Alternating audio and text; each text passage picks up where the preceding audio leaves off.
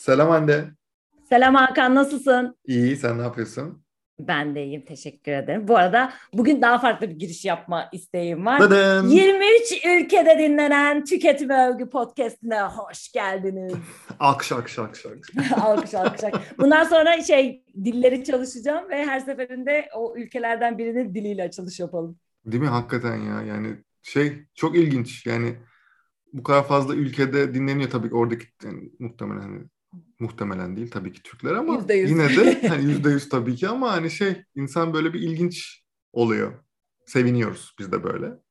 Evet, o dinleyicilerimiz de hatta bizimle iletişime geçerlerse e, çok seviniriz. Nereden, nereden buldunuz, nasıl denk geldi vesaire ne hissediyorsunuz paylaşırsanız çok seviniriz deyip bugün ilginç bir konumuz var. Evet. Biraz efsane. yine araştırmacı gazetecilik, birazcık da e, değil bayağı aslında pazarlama sonrasında da konuşacağımız bir bölüm hazırladık. Konumuz Facebook. Yes. Şimdi ben birazcık şey girişi yapmak istiyorum. Bu 6 saatte neler yaşandı? Kendim şu an şey Cüneyt Özdemir gibi hissediyorum ama 6 saatte neler yaşandı? Ee, geçtiğimiz hafta pazartesi günü globalde bir Facebook ve Facebook ürünlerine bir erişim problemi yaşandı. Ee, önce kriz iletişimiyle birazcık başlayalım istersen. Çünkü Türkiye'de olduğu zaman kriz iletişimi vesaire konusunda Akbanka zamanında e, demediğimizi bırakmadık. E, şimdi global olunca konuşmuyoruz. Facebook'a niye. E, yapmayalım? Aynen öyle. Facebook'a niye yapmayalım? Neden olmasın? Ee, şöyle ki e, erişim problemi başlar başlamaz en yakın rakibi olan Twitter'a e, gelerek e, Facebook ürünlerinden, Instagram ve WhatsApp ve Facebook'tan hesaplarından e, şu an bir erişim problemi yaşanıyor. Özür dileriz. E, minvalinde bir ilet bir ileti paylaşıldı ama tabii ki de bu günün sonunda hani bel, mesela işte banka dediğimiz şey belli kullanıcısı olan insan birçok insanı belki hiç etkilemiyor bile ama bahsettiğimiz şey Facebook, WhatsApp, Instagram olduğu zaman maalesef böyle bir şeyden bahsetmiyoruz. Bu arada e, ondan da biraz bahsedelim. 2.8 milyar aylık aktif kullanıcısı var Facebook'un şu an dünyada. E, WhatsApp'ın 2 milyar, Instagram'ın ise 1.38 milyar aylık aktif kullanıcısı var. Dünya nüfusunun üçte biri Facebook kullanıyor. Aynen öyle. İnanılmaz bir rakam tabii ki. Çok bence de. Kesinlikle katılıyorum sana. Ee, ve insanlar arasında şöyle şeyler ba- başladı. İnternete giremiyorum. Tabii Ee, herkes öyle ya- demeye başladı. Mesela bu bu da yine bence konuşulmaya değer bir şey. Eskiden bizim için evde internet var mı yok mu anlamanın yolu Google'a bakmaktı. Evet. Fakat şu an yani bu yine Türkiye verisi VR Global e, araştırmasının 2021'de paylaşmış olduğu bir veri. Türkiye'de e, insanlar interneti yüzde seksen mobil telefonlarından kullanıyor. Ve mobilde internet var mı yok mu diye Google'a bakma alışkanlığından ziyade zaten ya hala hazırda o platformlarda ya da WhatsApp'tan bir şey gelip hani hemen dönme. Benim kendi arkadaşlarımdan da mesela şöyle şeyler oldu. Ay, internet yok. WhatsApp'tan e, WhatsApp'a şey WhatsApp'tan gönderemiyorum. Dedim ki WhatsApp'ta problem var, internetinde problem yok. Tabii. Ee, o yüzden aslında bu bizim davranışımızı da değiştirmiş bir yandan. Bu da bence çok önemli. Mobildeyse o zaman demek ki daha farklı platformlarda internet var mı yok mu testi yapıyoruz. Desktop'ta daha çok Google testi yapmaya alışkınız gibi gözüküyor. Yaşanan problem temel olarak şu, e, DNS bir problemi. Öncelikle şöyle şeyler tabii ki de konuşuldu. İşte bu bir hack saldırısı mı? Hackleniyor şu an Facebook? Yoksa bu içeriden hani normal kendi sistemlerinde olan bir şey mi? Yaşanan bir DNS problemi. DNS problemi ne demek? Çok kısa onu da anlatalım. E, DNS'i is- internetteki telefon rehberi gibi düşünebilirsiniz. Facebook buradan kayboldu. Yani internette bir an için yok fişi çekilmiş gibi hani orada bir şey gözükmüyor gibi hayal edebilirsiniz. DNS problemiydi yaşanan şey. E, bu nedenle ulaşılamadı. Yaklaşık 6 saat sürdü kesinti. E, fakat bu süre içerisinde başka hiçbir şey paylaşılmadı. Yani işte veriler mi çalınıyor? Bu bir hack saldırısı mı? Ondan sonra işte ne kadar sürecek? E, sadece ara ara bence bu ben en büyük problemlerden biri olduğunu düşünüyorum. İşte New York Times ya da Verge gibi global platformlarda ara ara şöyle şeyler görmeye başladık. Ee, işte şey içeriden gelen bilgiye göre işte Facebook personelleri şu an içeriye giriş yapamıyormuş ya da e, işte daha güvenilir olmayan kaynaklar diyeyim.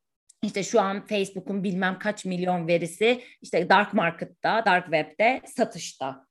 E, ya da işte içeride şu an çok büyük kaos var falan gibi böyle aslı asları olmayan, ne oldu belli olmayan ve bence insanları daha böyle ne oluyor ya bir şey mi oluyor e, gibi böyle daha kaotik bir yere sürükleyen bir süreç yaşandı. Fakat Facebook'un aslında o dönem uğra ha, bu arada şundan da bahsedelim. Sonrası 6 saat sonunda hem yine Facebook'un kendi hesaplarından hem Mark Zuckerberg'in kendi kişisel hesabından bir özür metni yayınlandı.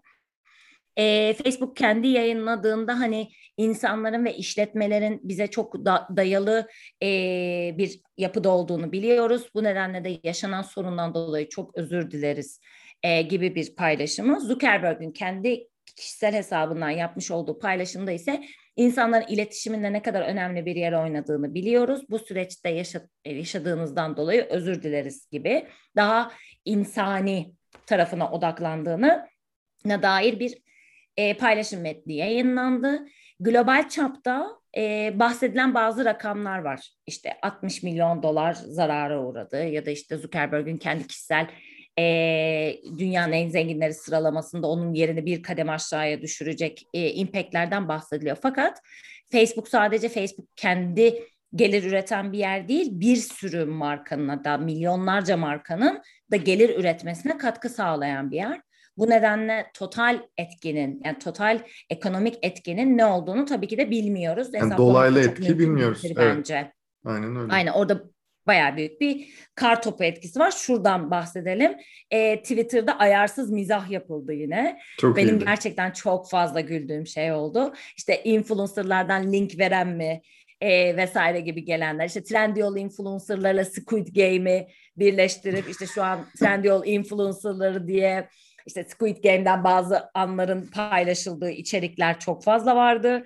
E, aile ekonomi, Instagram olmadığında bile işte yine aile ekonomisini batırıyorum. Şu an Zara app'inde vakit geçiriyorum gibi. İnsanların yine tüketim çılgınlığına düştü. Evet. Yapacak bir şey yok o zaman hadi şu app'e gireyim ya da işte Trendyol'a bakınayım falan gibi. E, yine biraz tüketimi desteklediği farklı şeyler vardı. E, bunun haricinde Facebook'un o dönem yani o hafta bence Facebook için çok zor bir haftaydı.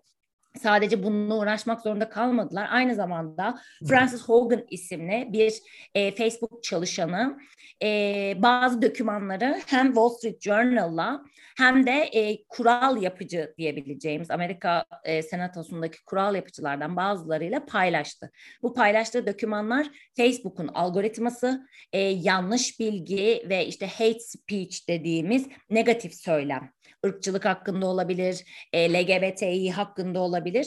E, zamanında işte seçim döneminde, Amerika seçimleri döneminde ya da Brexit döneminde yine Facebook'un başını çok ağrıtan e, süreçlerle ilgili olarak birçok belge ve bununla ilgili iç yazışma olduğu bahsedilen bazı dokümanları paylaştı. Hatta bununla da yetinmedi. 60 dakika adında verdiği bir de video çekerek bu videoyu paylaştı. Merak edenler varsa bu videoyu da izleyebilirler.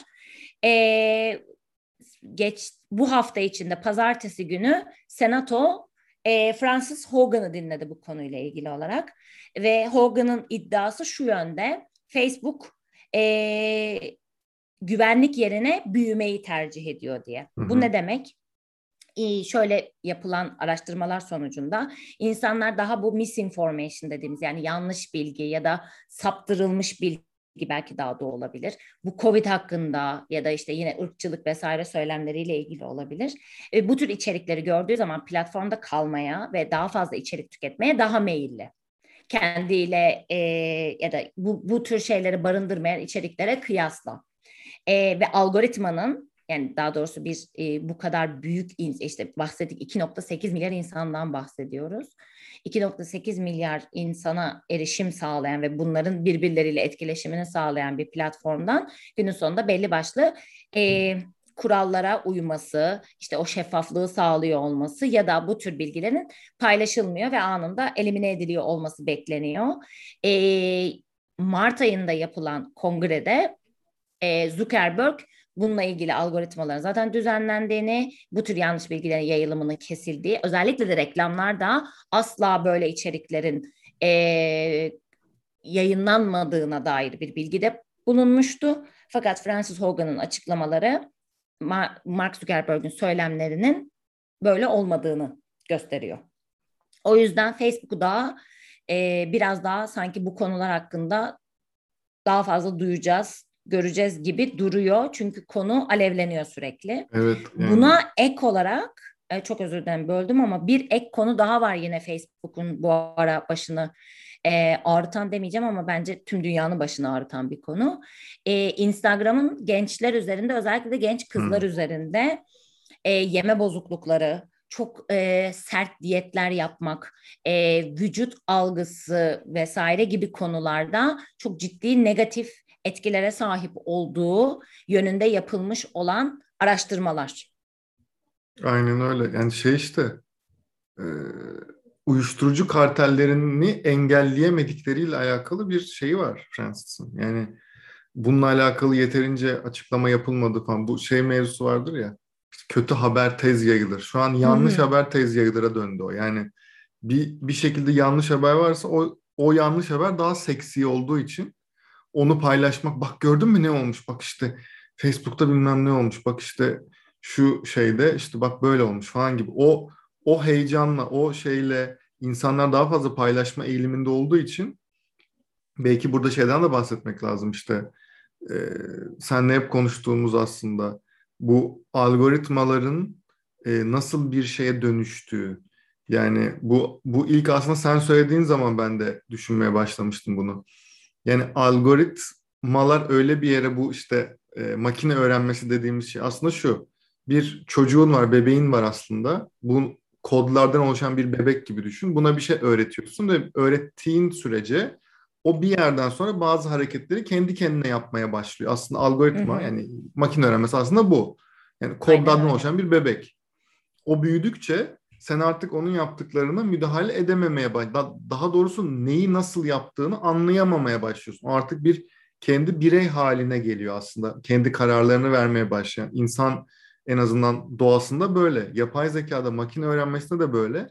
Ve şu an şeyi bilmiyoruz. Yani bununla alakalı çok yani araştırma veya zaten şirket içinden de böyle bir bilgimiz yok tabii ama yani Instagram'daki kullanılan şu an bizim önümüze içerik düşüren algoritmaya gerçekten içerideki coderlar, yazılımcılar ciddi anlamda nasıl işlediğini, çalıştığını anlayabiliyorlar mı hala veya ne, ne zamana kadar anlamaya devam edebilecekler? Ya da müdahale edebiliyorlar mı? Aynen Benim öyle. merak ettiğim şey bu. Müdahale edebiliyorlar mı? Yani dediğin gibi belki görüyorlar ama müdahale edemiyor olabilirler veya bir noktada bu gidişle müdahale edemeyecekleri bir nokta mutlaka gelecek. Ve o durumda diyelim ki hani Facebook gibi bir yapı olsun şu anda. Google da aynı, Amazon da aynı bu arada. Amazon da aynı. Yani içerideki bu bu kadar büyük bir yapı haline gelmişken içeride böyle kontrol edemediğin bir e, kodlardan oluşmuş bir yapıyı nasıl savunabileceksin veya nereye kadar savunacaksın? Aslında burada biraz da mevzu ona geliyor. Yani Zuckerberg'in e, göründüğü kadarı tabii iddialara göre yalan söylemesinin e, tabii dediğim gibi bu iddialar bunlar e, sebebi veya ilerideki sebepleri bunlar olabilir. İçeride çok fazla çünkü deneme yanılma yapıyor veya atıyorum ama bir şey oluyor. Yanlış yaptıysan değiştiriyorsun. Artık bir şeyleri değiştiremeyecekleri konumlara geliyor. Bu arada hani herkes şey diyor Zuckerberg'in şirketi falan gibi bir algı da var ya hani gerçi hani bizi dinleyenler bunu biliyorlar zaten de Zuckerberg Facebook'un yüzde on beşine sahip artık sadece. Evet. Yani başka bir şey var orada. Başka bir organizma var. Yani Jeff Jeff Bezos Amazon'un yüzde yüzüne sahip değil. İşte Google'ın şu an şeyleri kurucuları yüzde olarak çok küçülmüş durumdalar. Öyle büyük bu kadar büyümek için zaten hani halka halka arz ve başka şeylerden dolayı artık ekonominin çarkına giriyor ve artık senin elinde değil. Yani Zuckerberg'in de elinde değil şu an. Değil büyük sürü şey. O şu an spokesperson'ı sadece. Aynen öyle. Yani görünen yüzü. Bir şey olduğu zaman hop Zuckerberg'imiz konuşsun deyip konuşuluyor bazı noktalarda. Bu şey yani işte zamanında Times kapağı sen onu zaten detaylı anlatırsın ama anlattığın şeyle ilgili olarak 2017 yılında ya bu, bu, bu benim hiç unutamadığım bir şey. Böyle çok da tam da net hatırlamıyorum hikayeyi ama hatırladığım kadarını anlatacağım. Facebook bu kendi machine learning ve AI sistemlerini işte bir robot gibi bir şeyin içerisine yükledi ve yani bu işte konuşmaya başlıyor vesaire. Bir noktadan sonra söylediği kelimeler anlaşılamaz hale gelmeye başladı. Çünkü biz normalde mesela belki bir derdimizi anlatmak için işte 20 tane kelime kullanıyoruz. Bir cümle kurmaya çalışıyoruz vesaire. E, makine bunu tek kelimeyle söylüyor ama tek kelime söylediğin zaman sen karşı taraf yani insan olan anlayamıyor. E, insani ya da karar verme mekanizmaları mesela yani bu tabii yazılım ve tamamıyla machine learning, makine öğrenmesi algoritmaları ile ilgili bir şey. Benim hiç uzmanlık alanım olan bir şey değil. Hatta azıcık bile bildiğim bir şey değil ama e, o biasleri insan mesela bazen hayatımızda böyle anlar var. Ben şu an yanlış yapmayı tercih ediyorum deyip yanlış yapıyoruz ya da işte patates kızartması yememem lazım ama ben şu an canım can istiyor yani. Hani mesela çok basit bir şey. Canım can istemesi ne demek değil mi normalde? Ne, ne yani? İns, insanın Makineye aslında göre. bir insan hatası bu. İnsani Hı-hı. bir hata. Ee, Valla bu konuyu merak edenler varsa o makaleyi de okuyabilir. Her filmini izleyebilir. Ee, ben genelde evet. ona refer ediyorum. Her filmi bence çok çok etkileyici bir film. E, genel olarak da güzel bir film. Yani illa bu hani gözle izlemeye hiç gerek yok ama bu bu dünyaları bilip Her filmini izliyor olmak biraz daha farklı bir bakış açısı yaratabiliyor. Hı hı. İstersen e, Times'ın kapağından bahsedelim. Çünkü bence Amazon da bir villain. E, ve bu Amazon'un villainlığı çok geçmişte konuşuldu. E, bunun üzerine belgeseller vesaire var. Ben bir bölüm buna değinmeyi çok istiyorum. E, dinleyicilerimizin de böyle bir talebi varsa yazarlarsa mutlaka ele alırız. Evet. E, ama şu an günümüzün popüler villain'ı e, Mark Zuckerberg. Ya evet işte 2009 muydu işte ilk Times'a kapak olduğu zaman işte Genius, Deha vesaire diye hani zaten çok genç yani bakınca bu arada e, Times kapakları diye Google'dan atınca çıkıyor bu arada.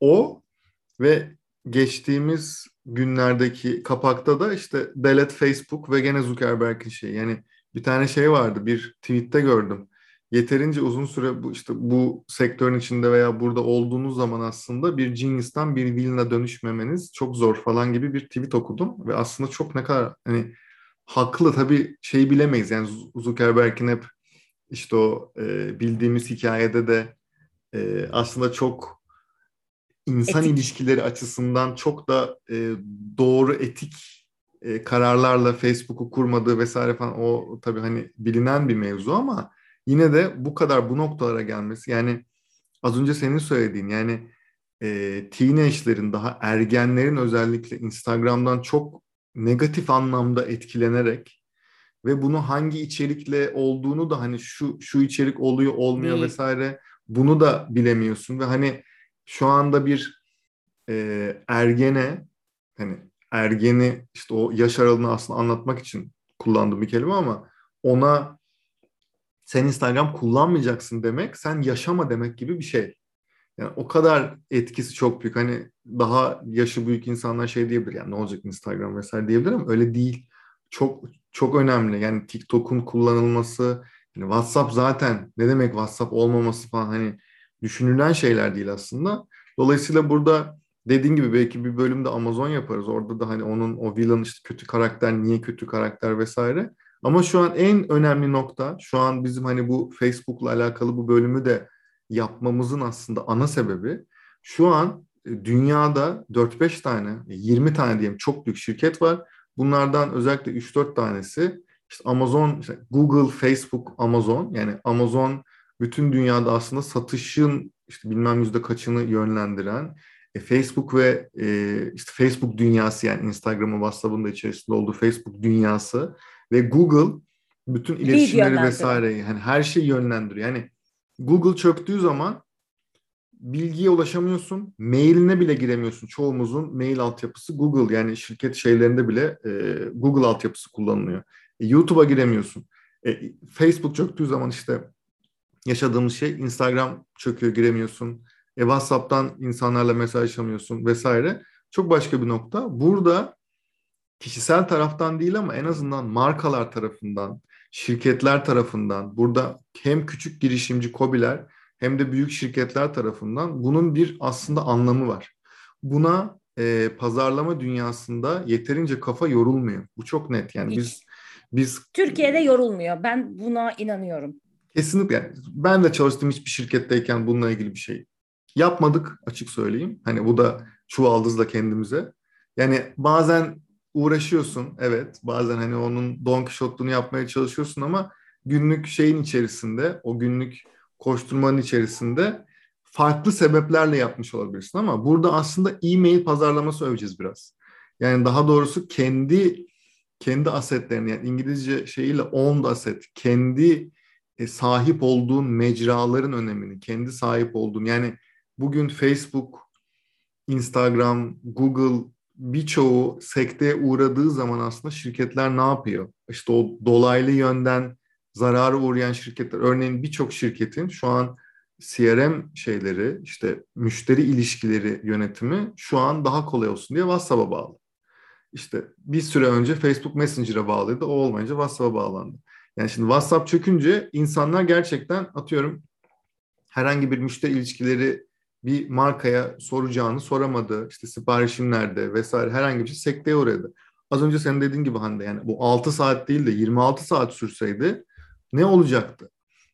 Günün sonunda burada e-mail hala bizim kişisel olarak yani kişisel olarak bize dokunabildiği markaların e, ve kendi aramızdaki iletişimde de en önemli şeylerden biri ve e, çoğu marka da işte bu arkada kendi CRM yani müşteri ilişkileri yönetimi e, tool'lar, araçları diyelim bunları doğru şekilde kullanmıyor. Mesela sen işte kelimelikten dedin ya işte kelimelikten push, push notification geldi vesaire falan. Şimdi bunun farklı bir tarafında da şöyle. Geçenlerde bu ara çok fazla mesela bununla alakalı önünde Twitter'da düşüyor özellikle. Yemek sepetiyle alakalı bir mevzu. Yemek sepeti yıllardır bizim bu kadar datamızı topluyor. Hala ben şimdiye kadar hiç sipariş etmememe rağmen bana mesela diyor ki Burger King menüsü push notification'ı yolluyor diyor mesela. Şimdi bu yemek sepeti üzerinde bu çok önüme düşen bir şey ama bir sürü markanın böyle şeyi var. Yani içeride bir işte segmentasyon diye bir şey var aslında. İşte burada çok detaya gibi e, giriyor gibi görünüyoruz ama aslında şöyle. Yani yaş olarak segmente edebilirsin insanları. Örneğin dersin ki 18-24 arasındaki insanlar daha çok şöyle dertleri olabilir. Şöyle bir hayatları olabilir vesaire gibi. İşte şu yaş aralığındaki işte eğer o data varsa diyelim ki evli veya atıyorum çocuklu olmak başka bir şey. İşte nişanlı olmak başka bir şey. Örneğin işte reklam modellerinde şeydir ya işte nişanlılara işte ev aksesuarları, hı hı. ev eşyaları vesaire gösterirsin. Çünkü en core kitlen, asıl satacağın kitle onlardır vesaire. Çok basit mantık aslında. Bu tarz segmentasyon yapılamayan, yapıldığı zaman da kullanılamayan bir dönemdeyiz ve özellikle hani Facebook vesaire falan bunlar çökebilir, kullanılamayabilir, başka bir şey olabilir. Burada markalar yeterince bu e-mail pazarlamasının ve o segmentasyonun yeterince farkında değiller.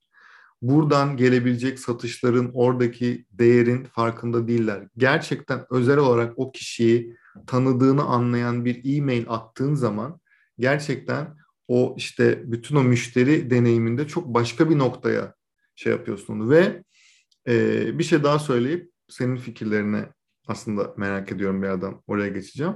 E, Birçok markada daha doğrusu çalıştığım e, doğru stratejiyle e, ilerleyen markalarda şöyleydi. Sistem her zaman şöyledir. Ortada senin trafik alacağın yer kendi web sitendir. Çoğu marka Instagram'daki postuna, Instagram'daki paylaşımına reklam veriyor ve o sonra bir yere yönlenmiyor. Yani veya işte, işte YouTube'da bir masthead en işte yukarıda o çıkan en ana büyük işte manşet diyebileceğimiz aslında şey. Belki atıyorum önemli bir kampanya çıktığı zaman oraya yönlendirebilirsin ama oradan da kendi web sitene gelmek zorunda veya kendi bir kendi asetin, kendi varlığın neyse senin sahip olduğun bir alan adı vesaire bir web sitesine gelmek zorunda. Markalar birçoğu şey gibi düşünebiliyor. Ya benim web siteme gelse bu kampanya alakalı ne olacak? Hayır. Her kampanya mutlaka aslında veya her şeyde kendi web sitene, kendi sahip olduğun Instagram çöktüğü zaman eyvah ne yapayım demeyeceğin. Çünkü Instagram'daki ne oldu çünkü? Facebook'ta bütün markalar işte adlarını saymayayım şimdi. Herkes milyonlarca işte e, takipçiye sahip olmak için Facebook'ta beğeni almak için yıllarca uğraştı, uğraştı, uğraştı. Biz de buna katkı sağladık. Evet uğraştık. Sonra ne oldu? Dedi ki Facebook amca ben organik olarak artık göstermiyorum. Reklam verirseniz verirsiniz.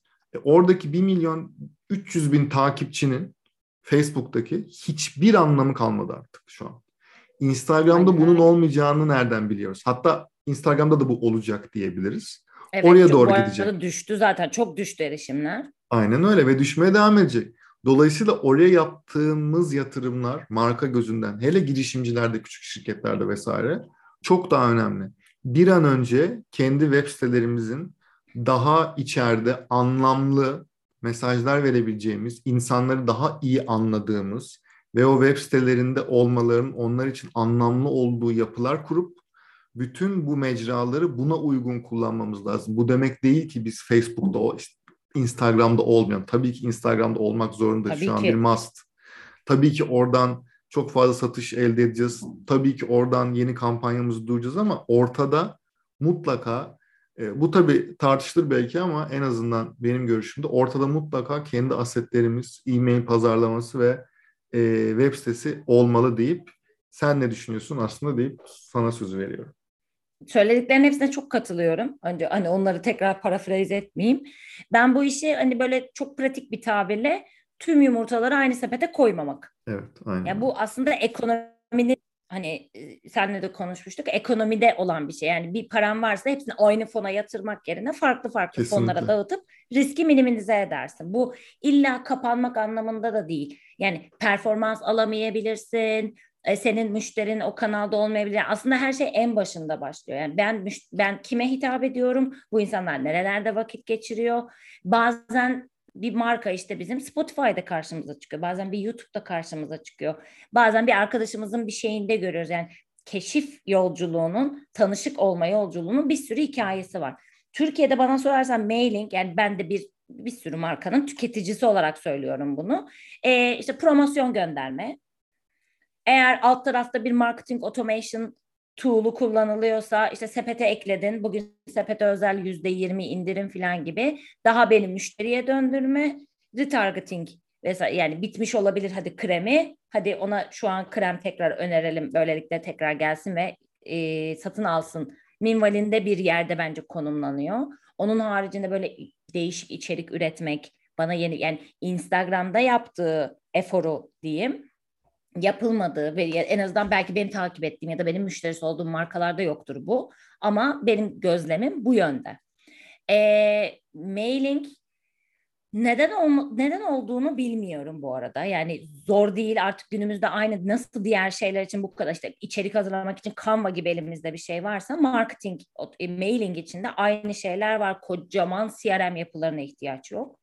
Ee, ya da örnek veriyorum bazı özelleşmiş CRM şeyleri yani doktor mesela doktorlar için CRM altyapıları var. Çok daha normal belli modülleri olan işte randevu sistemi, randevu öncesi hatırlatma gönderen bence çok kıymetli bir şey bu arada. Yarın işte saat bilmem neydi randevunuz var gibi. Ee, kullanılabilecek yapılar birçok maalesef markanın Türkiye'de e, yani ismini tabii ki de veremeyeceğim ama bir CRM sistemi yok. Yani örnek veriyorum e, bir loyalty kartı var işte indirim vesaireden faydalanabileceğin. Aynı zamanda sen onun müşterisisin. Yani bir şekilde e-mailini bırakmışsın. Arkada a Hande bu. Aynı zamanda Hande'nin bilgileri de bu. Hande'nin profili şu gibi bunları birleştiren ve buradan senin bahsetmiş olduğun segmente etme, işte profilleme vesaire gibi şeyleri yapmıyor. Aa, ya da e-mail hani bunun için kullanılabilir. Aynı zamanda işte burada çok detayına girmeyelim. Farklı hedeflemeler oluşturabilmek, daha sağlıklı hatta reklam hedeflemeleri yapabilmek için de bu mail bilgilerinden faydalanarak modeller var. Ee, bu, bu, bu da maalesef bir yerde şey kalıyor. Hani e-mailin önemi bilinmiyor. Kesinlikle yani ben bilinmiyor. bu artık getirdiğim kanaat bu yönde. Ee, Instagram için söylemiş olduğun şey evet Instagram bir vitrin. Yani senin fiziksel olarak bir mağazan olsa e, ve bu mağazanın işte dışarıdan nasıl göründüğünden tutun da içerideki işte deneyimi işte bir, bir tişörtü açtığı zaman mesela nasıl görünür? Örnek veriyorum. İşte bilmem neyi bir satış temsilcisine sormak yerine bütün ins, yani bütün ilhamını o markayla ilgili edinimini görsel bir dünya sunduğu için bize oradan alıp check out dediğimiz yani işte kasaya gitme mesela. Ya da örnek veriyorum bir e, oradaki bir görevliye sorabileceği şeyler. Yani bu işte mesela kıyafetten gene gideyim kolay bir örnek olduğu için. İşte yıkanır mı? Kuru temizlemeye mi gitmesi lazım? İşte şu çeker mi? İşte altınsa mesela ne kararır mı falan filan gibi soruları aslında web sitesinde cevabını bulduğu ve satın almayan o tetiğin hani tamam ben bunu alıyorum artık dediği yer bir web sitesi.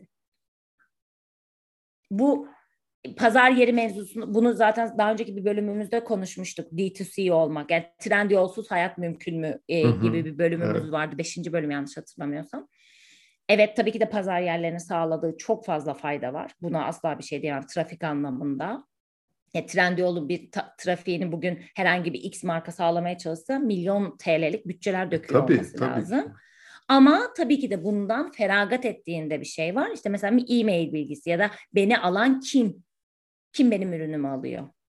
Neden alıyor, nasıl alıyor vesaire. Bu yolculuğu, bu tüneli kaybediyor. Bence e, mailing bilgisinin bu kadar değer verilmiyor olmasının nedenlerinden biri de e, Türkiye'deki bu satış tüneli yani funnel kafası evet. dediğimiz şeyin çok fazla bilinmiyor olması. Özellikle de büyük markalarda. Bunu en iyi yapanlardan bazıları çoğunlukla uygulama geliştiriciler. Yani oyun ya da işte daha utility app dediğimiz fayda evet. sağlayıcı uygulama geliştiriciler bence bunu çok daha iyi yapıyorlar. Çünkü onların bütün hayatı funnel üzerine, growth funnel'ı üzerine yani işte nereden aldım, ne kadar aldım, öyle mi kaldı bana işte ben bu insanın getirmeye benim app'imi e, uygulamamı yükletmeye işte 50 dolara kadar çıkabiliyorum. Çünkü bu insan içeriye geldiğinde şöyle bir yolculuğu var falan filan gibi bir e, stratejiyle orada büyüme stratejisi var. O nedenle onlar daha iyi kullanıyor ama onların da e-maili ne kadar kullandığı tartışma konusu. Ya evet orada e, şey içine girdikçe bu arada e, çetrefilleşen bir konu. Bunu da kabul ediyorum. Yani e-mail evet. diyelim ki segmente etmeye başladın. Hangi detaya kadar segmente edebileceğin veya etmen gerektiği de başka bir profesyonellik. Evet katılıyorum buna. Ama en azından belli başlı bazı şeyleri denemen lazım. Yani bu deneme yanılma bu arada. Yani evet. bazı şeyler pazarlamada çok iyi bilinen ve uyguladığımız bir sürü model var. Evet. Ama işin bir aması var. Her marka için bu modellerin bir aslında revize edilmesi gerekiyor.